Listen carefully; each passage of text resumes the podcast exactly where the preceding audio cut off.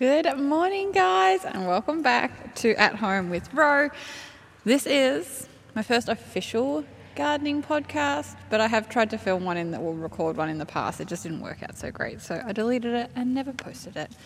Today is the twenty-fourth of February, and we have a gorgeous full moon here tonight. So I have done my sea sole and kelp through the garden. I have collected some seed and just a couple of other random things, not necessarily because it was the full moon, just because that's what I was getting done today. I have been trying to be more in tune with the full moon, but it, it's sort of a lot to take in, which is funny because my dad runs his fertilizer program according to it. So, you know, I know it's doable. But today I am jumping into a couple of beds I prepared yesterday, and I'm going to plant them while I'm with you. So it is obviously the end of February, so I start considering it the March planting season. Um, I don't know if anybody else is like that, but I most certainly am. So I am going to be planting up a bed, and I'm referring to it as my mum's soup bed because mum has this soup that is delicious. She made it our entire childhood. It has parsnip, turnip, swedes, carrots, onion. Uh, I think there's potato in it as well. Um, But anyway, this particular bed, I'm planting the parsnips, the swede, and the turnip, and I'm also going to chuck some celeriac in it to hopefully grow. I've never been successful at celeriac. I don't know what I do wrong, but I just never end up with celeriac. So anyway, I have already got my tags tagged. As I said, this bed is fully prepped, ready to go. Um, And it does suit my crop rotation, what I'm doing here. I have just pulled out Cossack pineapples and artichoke, like um, globe artichokes, out of this bed. So throwing some roots in here is definitely something a little bit different. Um, and yeah, I'm just going to put my tags out first, just because then it gives me a bit of an idea as to, but then I like stop and I'm like, but what if I want more of this one? So anyway, I've chucked my uh, tags out, have my little digger thing here. It's like so that you can, you know, pop your hole in for your seed. I'm actually going to just fully drag a line and just spread them out along my dripper. This is a dripper bed.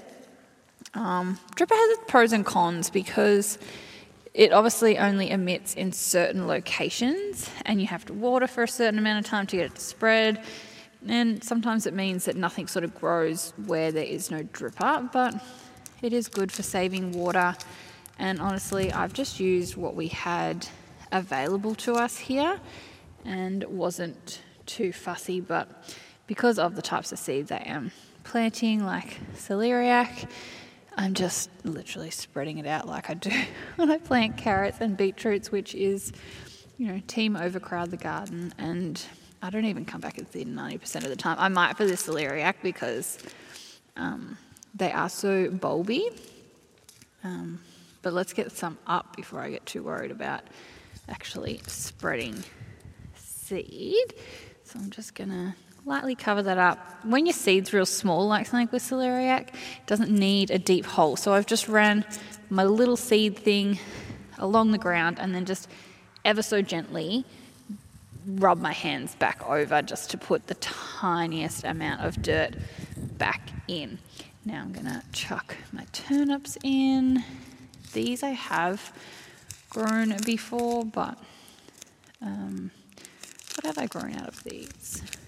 Uh, I don't know that I got swedes. Did I not get parsnips? I don't know. Some when things go to seed, oops, um, sometimes I just rip them out and go, that was too hard basket this year. I'm going to put something else in this bed, um, which is totally normal. But also, I do love letting things go to seed and collecting the seed, which was one of those jobs that I was doing this morning. Um, I was collecting some heirloom lettuce mix and um, what else did I collect? I think I busted out some carrot and some rainbow shard. I'm actually going to put the rainbow shard in our cover crop this year. I haven't told Smadi that it's going to get tipped into the cover crop, but it is because apparently it's really good for your soil, like all your beets and that sort of thing. So I don't care if it doesn't go through the entire property. but I am going to, you know, chuck a little bit in and yeah, see what happens. I'm also doing near our beehive out the front.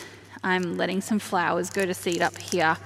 I'm going to sort of create a bit of a, um, a meadow in the closest area. I'm not even going to stress about doing the whole row. So those um, bees are amongst our tree line. So our tree line we use for a bit of firewood. We have to get in there and give it a clean up this year, as in like cut it up, box it, and then we will be replanting seed at the same, that not seed, um, like seedlings. So we, or saplings, is probably the more correct term for native trees, but that's something we're going to be doing this winter, which I'm a bit excited about because we've only ever sort of collected wood out of there, mostly because it was just so overpopulated when we moved in here that we could get away with just cleaning it up and not even being remotely an issue. Um, but obviously when you are doing that kind of, you know, conservation-y type stuff in your property, it is good to replant, because otherwise if you just take, take, take, you never get anything renewed, and you don't really want that. All right, nearly finished this bed. I have done the swede and I'm about to do my parsnip, just busting open the packet. It's so windy, I need to be careful with these parsnip ah, seeds, otherwise I think I might try and cover as I drop, because they're so thin and flighty that with this wind, which hopefully isn't destroying the podcast too much, is fine. Okay, so the soup bed is officially planted. I just need to um, turn the water on, but also I am going to put some mulch over it because it is drippers. I do know where it is. Sometimes I wait with my gardens when I'm planting seed until things pop up, but that particular bed I can get in there and do most of it and it won't be any kind of a drama for me. Now I am heading over to my other bed, which is going to be my garlic bread bed. Garlic bread, yeah. So this particular bed actually has some overwintered capsicums already in it.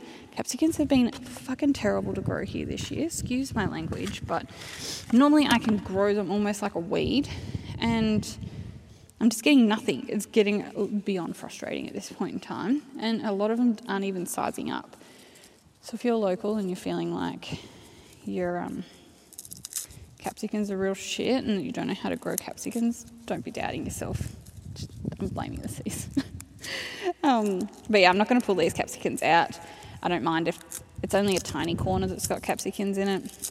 So I'm just going to throw all of these. I actually didn't double check that there wasn't any um, issues with planting capsicums near garlic. Let's hope that it's not. Now you don't plant your garlic very deep. You just wedge it in so its tip's just sort of below the surface, not even. And this bed is a Um, Mister Bed, so I can spread these out however I want. Last year I planted garlic in both Mister and Dripper beds, and I didn't have as nice a bulbs come out of the Dripper beds. Now it could quite literally just be a coincidence, but I just feel like they didn't get the water that they um, needed with the Dripper, whereas the Mister gives it to them. Now a little, another little tip here is to actually sit your bulbs on top so you can see them, and then sort of space them all out, because you want them to obviously grow their bulbs, and they don't need a lot of space, guys. Think about the size of the garlic bulb that you were pulling apart and planting. That's all the space you need, maybe a little bit bigger if you're hoping that you can be an absolute garlic planting legend. So you actually fit quite a bit of garlic in a tiny space, which I love. But I also had a variety of garlic that went to seed last year, like had a little seed pod on it. And I was like, I didn't think garlic had seed, which it, it basically doesn't. We have outbred it to not give us um, seed, so we have to keep these bulbs. So I was like, well, that's weird that I got a seed. So I investigated it a little bit. Oh, Lily lost my hat in the wind. And um, apparently some varieties do do that, and you can plant out your little seed bulb things that you got, and they will only grow into like a bigger clove. Then you pull them out, save them for the following year, and they should grow into being a full-fledged garlic bulb. So I am going to do that this year with those seeds that I got. And so that means that I get like the bigger clove, which means next year I should then plant them and get a bulb. So you're going to have to sort of stay tuned for that journey as to whether it really works, because I don't know yet. But anyway, I'm going to continue to plant away in this garden bed with my garlic. I hope you are having a fabulous time in your garden. I have been very busy in the garden, which is why I've been very quiet everywhere, just trying to get all my sauces and preserve things made, like salsas and herbs and sun-dried tomatoes, because we will start harvest, um, not harvest harvest in a week. We will go through and cut and wet, so that will be a very full-on week. Then we have another quick trip for Smadi. We'll do it in a day, but we need to be done by then, and then we'll be sort of waiting for our fruit to dry. It would be a dream if it's done before Easter. If it's not done before Easter, that's fine, as long as there's no rain. But anyway, so we're going to sort of have a bit of a busy period. We have got other harvest jobs booked in while we're waiting for our fruit to dry, which also keeps us busy. So trying to be proactive now and get all my things done, because when you do grow and make so much of your own food, it does take up a lot of your time. Don't be dreaming when you think that it's just this luxurious, amazing life. Like, it takes time and effort. But anyway, guys, I'm going to keep planting garlic, then I'm going to turn my water on, and I hope you guys have the most fabulous time. Enjoy the end of your February, and let's soldier in to our March, because for my locals in our zone, we can plant so much stuff. So get planting.